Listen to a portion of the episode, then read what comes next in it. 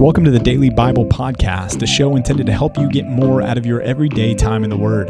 This is a ministry of Compass Bible Church in North Texas. And if you'd like to join along with our daily Bible reading program, you can do so by going to compassntx.org and clicking on the Daily Bible Reading tab. Thanks for joining in for today's episode of the Daily Bible Podcast. Hey, welcome to another episode, episode number 96 Nine six of the Daily Bible Podcast. Wow! Happy birthday! Almost, 96. We're almost centurions. almost. Into, hey, do you have a Bible verse that corresponds to nine six that we could use in, in honor of this momentous occasion? I don't. I, we, Yeah. didn't, we didn't talk about this before the podcast. No, we didn't. I was just trying to see if the, the Bible memory in your brain just popped something out.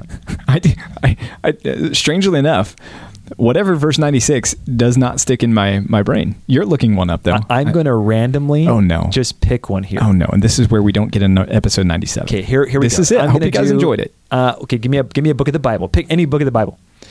Jude. Jude. Okay. No, there's not nine chapters in Jude. Give me another book of the Bible that has at least nine chapters. Uh, Ezekiel. okay, Ezekiel nine, This verse is how six. bad church plants start. Ezekiel 9 6. Kill old men outright, young men and maidens, little children and women, but touch none, no one on whom is the mark, and begin at my sanctuary. oh, man. Hopefully, you guys all have the mark. Oh boy, that was so perfect. Oh, good. And unplanned. That was good. Oh, man. Well, if you're still with us, we're glad. We're not going to kill you. No, we're not going to kill you. We're not going to kill you or mark you with anything. oh, okay. Psalm 145, 146, and 147. Let's get into uh, the text for today. All right, Psalm 145, great song. In fact, Shane and Shane, we've talked about them recently. Love that song. They've got Lord an, is gracious so good, so good. Yeah, so, so, good. there's your homework coming out of the podcast. Go look up Psalm 145 by Shane and Shane and listen to it. Um, the acoustic versions are the best versions of that song, if you ask me. so crispy. But uh, we've talked about this before, but look at verse 4. One generation shall commend your works to another. And I just want to ask us, is this happening? Are we doing this, church? Because we need to be doing this. We've, we've talked about it. It's important. Commend the works of God to the, the future generations. We talked about that last episode. That's why we put so much weight into our kids' ministry, in our student ministry, our youth ministry, because we want to do this. We want to commend the works of God to them. And not just the works that are in the scriptures, but also the works of, of our own testimonies, how God has worked in our own lives, the things that He's done in your family's life. Commend the greatness of God to the future generations so that they will one day follow Him. Um, they shall speak of your awesome deeds. I will declare your greatness. They shall pour forth the fame of your abundant goodness and sing aloud of your righteousness. So make sure we're doing that. Amen. And please make it a priority too. I mean, if, if in your families, uh, if your time is being threatened by lots of extracurricular activities, be sure that if anything, you prioritize this. It's so important. Yeah. Don't expect your kids to be well formed disciples if you haven't put in the work. Yep. Yep. Absolutely. Amen. 100% to that. Yeah. I mean, how many times? Uh, yeah. Well, never mind. We'll keep going. Psalm 146. Psalm 146 is a, a great psalm, especially for election seasons, which uh, we're heading straight into over this next year because of verses. Several years. Three and four, The yeah. election season lasts basically the whole four years. It's just everything. It's the whole whole life, especially now with social media.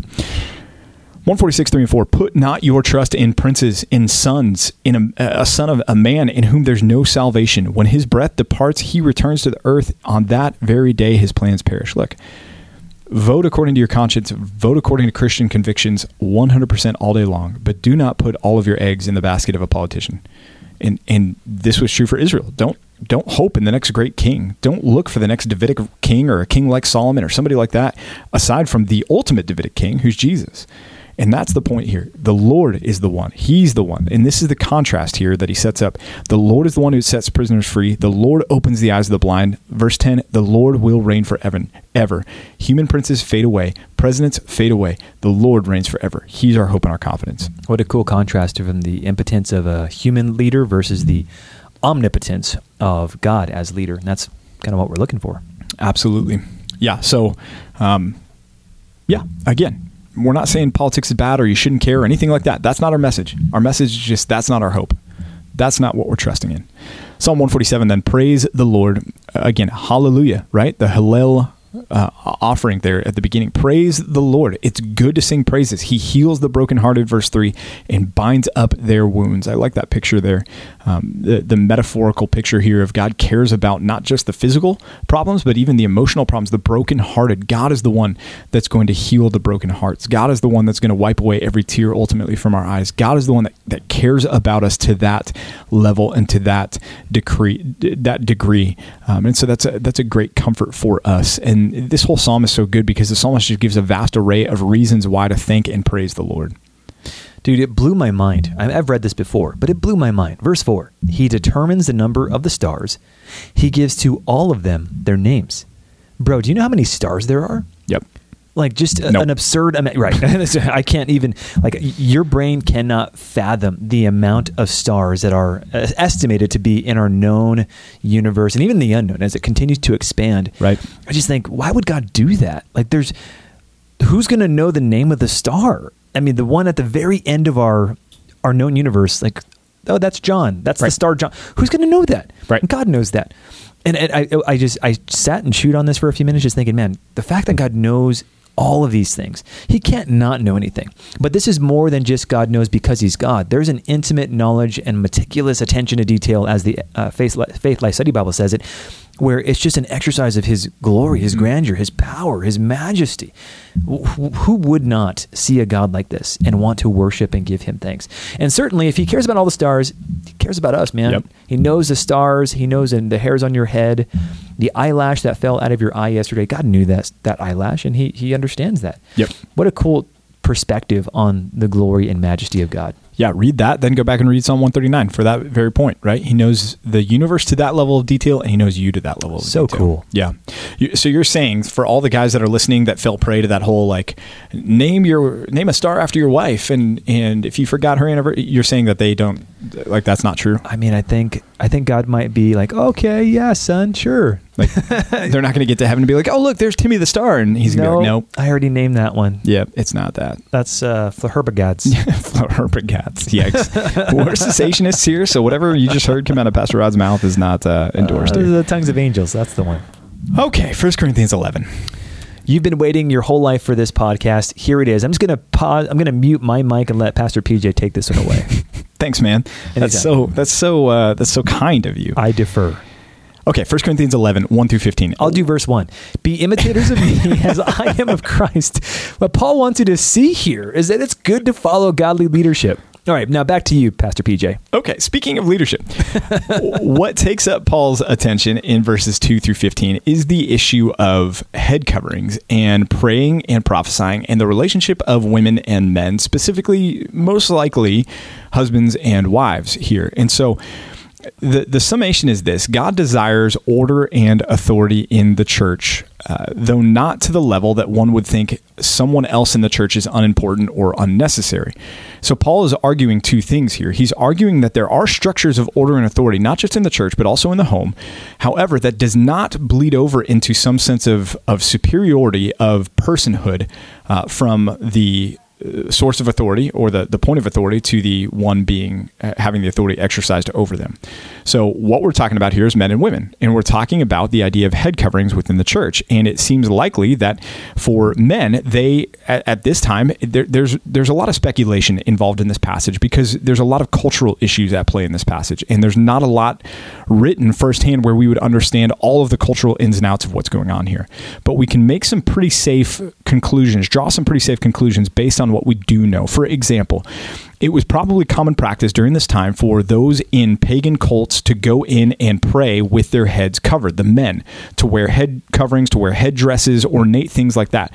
So for them, uh, that may be part of, of what Paul's arguing against here for the men, where he's saying, don't pray with your head covered, i.e., as the pagans do, because that would be an act of shame to you. Shame and honor not something so much at work here in our culture. Although I'll say this, coming here back here to Texas, there's a, a, something that I appreciate, and that's my boys are growing up learning to say yes sir and and yes yes ma'am and no sir and no ma'am, right? Because there's a respect, honor, authority element there that's that shame honor oriented. But by and large, we just don't care about that as much as some of the Middle Eastern and, and Far Eastern countries do still today. But this was an honor shame culture. So it was a shameful thing for a man, to, a man to go into the house of worship to the to the church and to pray with his head covered for whatever reason, whether that was connected to idol, idol worship or not. Women, on the other hand, were instructed to go in and have their head covered. And the reason being there is to have her head uncovered, especially in a public format or a public setting, would be to communicate a a prom- promiscuity to communicate something about this woman as far as either her availability or uh, perhaps that she was a, a, cult prostitute or something along those lines. Again, they're they're dipping into the cultural timeframes here, and they're saying this is is something that that the the world does. We need to be different from the world in this respect. And so it was a sign of dishonor for the woman's husband for her to go in with her head uncovered, but it w- because it was communicating that she was not under the authority of her husband in this context. There. So you've got the husband and you've got the wife. There's questions. Does this apply only to marriage or outside marriage as well. And this is beyond the scope of the the time frame that we've got necessarily on our podcast. But the the the issue at work here is the issue of headship. It's the Greek word kephale, which means we're translating it as authority. That the the husband is the authority of the wife, as Christ is the authority of the husband, as God is the authority over Christ. Now that's an interesting concept. Mm-hmm. God, the authority over Christ.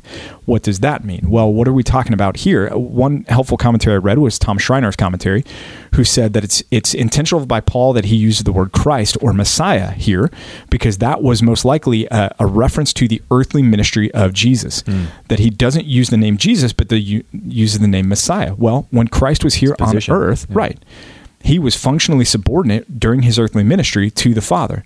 And so the Father was his head in that sense as the Son willingly subjected himself to the will of the Father, which we're going to read a lot about in John as we're studying through the Gospel of John. Mm-hmm. And so the, the Father was the head, the point of authority for Christ. Christ is the head of the husband, the head is the husband is the head of the wife. That then begs the question, okay, so then, does that mean women aren't as good as men, or men are somehow superior in some form or fashion? And that's what he answers by going on to say in verse 11 the woman is not independent of man, nor man of woman. For woman was made from man, so now man is born of a woman. So he's saying this is not an issue of one being eh, a better image bearer of God than the other. They're both image bearers, but have different roles and different functions within the church. And there needs to be, to go back to my opening point there, some order and authority within the church. And God has designed it in such a way to operate this way. So today, ladies, do you need to wear a hat when you go to church? No. Because why? Because there's different cultural stipulations here. But the principle that's undergirding all of this is the husband's authority over a wife. Is that still in practice? Yes. How can I argue that? Well, look at what Paul connects the, the authority to. He goes back to the creation, verse 8 Man was not made from woman, but woman from man. Neither was man created for woman, but woman for man. So Paul transcends cultural norms, as he so often does in dealing with this issue. And he goes all the way back to creation to say this is a created principle that God put in place. So the the authority structure is is the transcendent principle at work here. What that looks like practically week in and week out in the, the context of the family, that may change with culture to culture as trends come and go. You're such a misogynist, but I have a couple follow up questions. Just that was a joke. I, was, I, didn't think you're really a woman hater. I no, I figured. I figured as much. okay, so clearly this text would be problematic for someone who's like, oh, in fact, we have Christian brothers and sisters who, particularly our sisters, uh, of some of some Christian traditions where they still today wear a head covering. So is 1 Corinthians 11 still binding on a woman today? Should she be wearing a head covering? Why or why not? I, from a pastoral point of authority, no because culture has changed, right? It's not the same symbolism that's taking place there. Where if a woman walks into our church, as, as most all of our women, I think, do in our church, walks in without a head covering on, nobody's going to look at her and think that she's a promiscuous woman communicating that she's available somehow. Right. However, if you're in a marriage and your husband is saying to you as the wife, "Hey, you know, I, I, I'd like you to wear a head covering in the church," is he asking you to sin? Right? I think that's an important stipulation, important question. And if not, then I think we would go to Ephesians 5 and say that, that the wife's role is to submit to her husband's leadership in this. Now, I'm not saying that there's not room for conversations to, to take place within the context maybe of a, a, a pastoral counseling situation if it gets to that point. But I think there's there is a submissiveness to to leadership that, that is a godly submissive, submissiveness because remember, ladies, you're submitting not to your husband as much as you are to the Lord That's what Paul writes in Ephesians 5. Wives, submit to your husbands as to the Lord.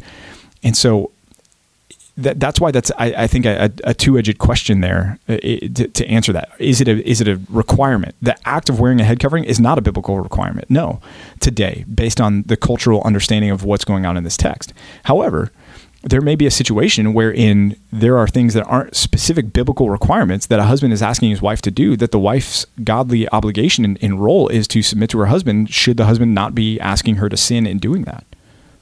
So perhaps one of the best analogies today maybe wouldn't be a head covering but a wedding ring. If a woman were to come and she's not wearing her wedding ring, that would suggest she's not under the Super authority. Helpful. She's not, uh, perhaps she's not, uh, she's not married. Even uh, people would question if a married woman came in without one of those. They'd be like, "Oh, where's your wedding ring?" They would they would notice it, would be conspicuously absent. And perhaps that's that's the best analogy we have in t- 2023, where we have a, a similar function there. Let me ask another question based on verse seven. In what way do we understand man being the image and glory of God, but woman the glory of man? I thought both men and women were made in the image and glory of God, uh, but it seems here that Paul is making a different point. He's saying man is the image and glory of God, woman is the glory of man, and he's tying that into the hair situation. I think you kind of hinted at it already, but could you help it be more explicit? What do you what do you think he means by this? It it, it goes back to I, I and admittedly, this is one of the more difficult passages oh, in this, yes, it is. this text. So I That's why I did verse one. For me. My yeah, pleasure. That, yeah, thanks, man.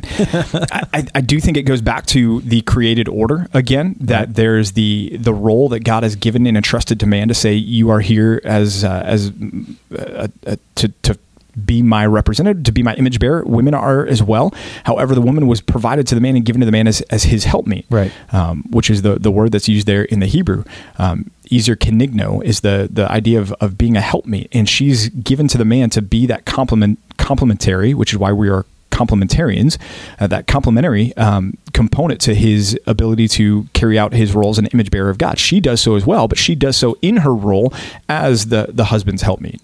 So woman then and, a wife in particular actually. Uh, a wife is the glory of a man in that she in, in many ways she it's not like she's a trophy wife but that she presents to a lot of people the glory of her husband. She represents him. And so is it is it god saying then hey uh, in in the congregation only God should get glory. So we're going to cover the, the man's glory, the woman, cover her head, in order that God be the primary focal point. I heard something like that said. Would you agree with that? Disagree? Is that are you tracking with what that what I even said?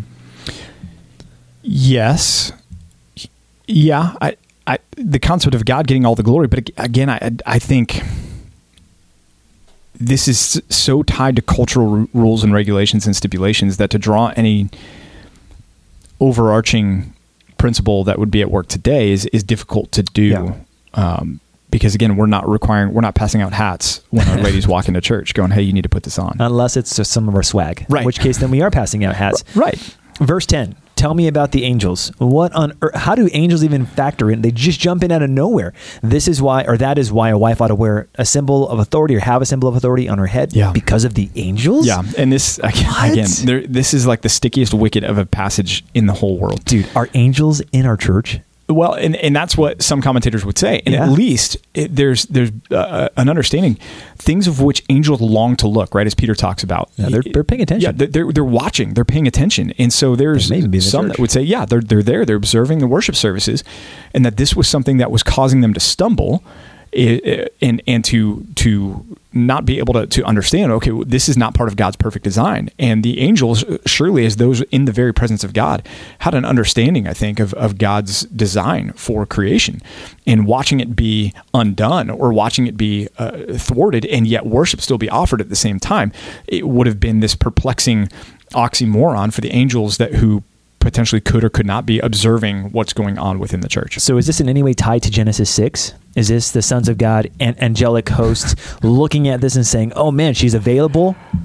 Is it something like that? I don't know that I'd push it that far. Okay, I but- can't get there. Okay, well, it's it's, it's an option. I, I did read option. that. I did read an that, so that's why I threw it out there. Yeah. Okay, last question. I think for now, verse fourteen.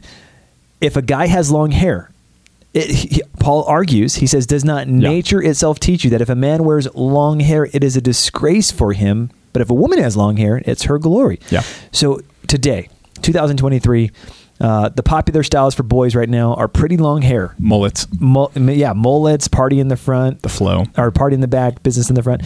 So Party in the front, business in the back would be a horrible haircut. It'd be a horrible, just hair all down in the face. That'd be fun. Okay, so is it bad then? Should I, should I should I cut everyone's hair at church? Should I bring a razor with me on Sunday? Yes. And anyone who has longer than a Yes. one, Get ready.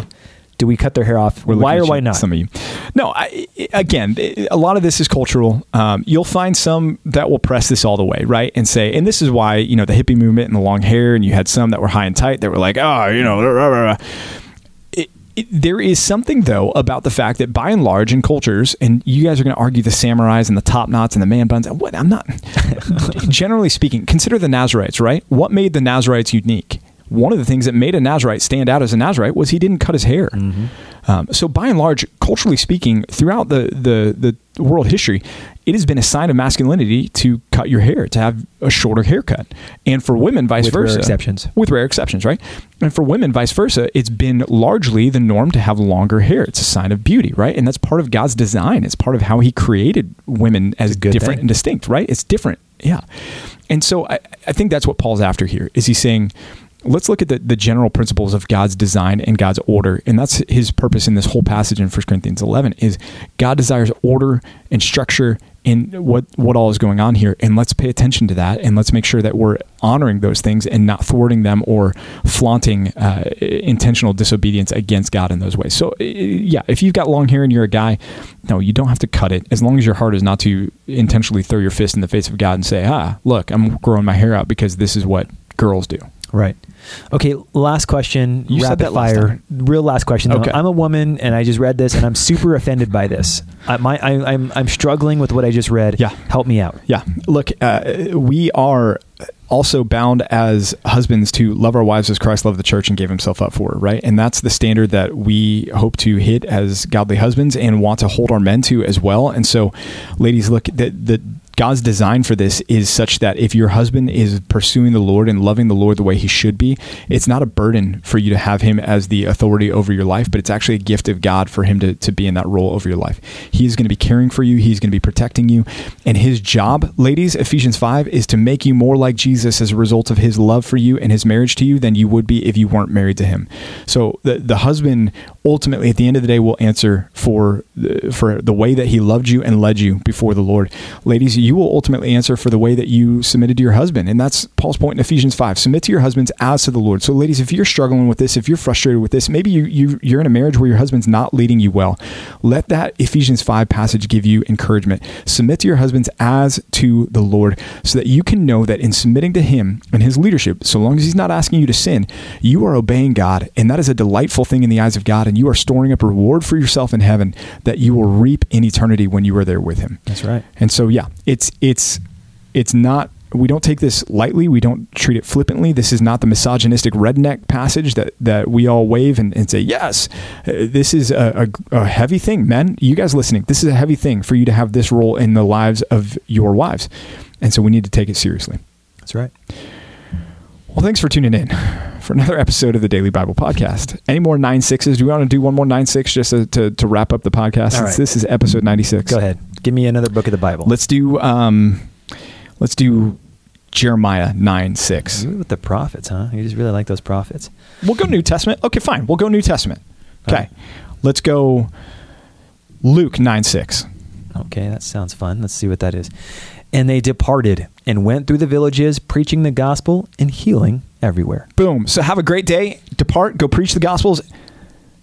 And heal everywhere. No, don't don't do that. heal. No, no, no. Preach the gospel. Heal everywhere. Everybody, go for it. Pastor All right. P just said Hey, so.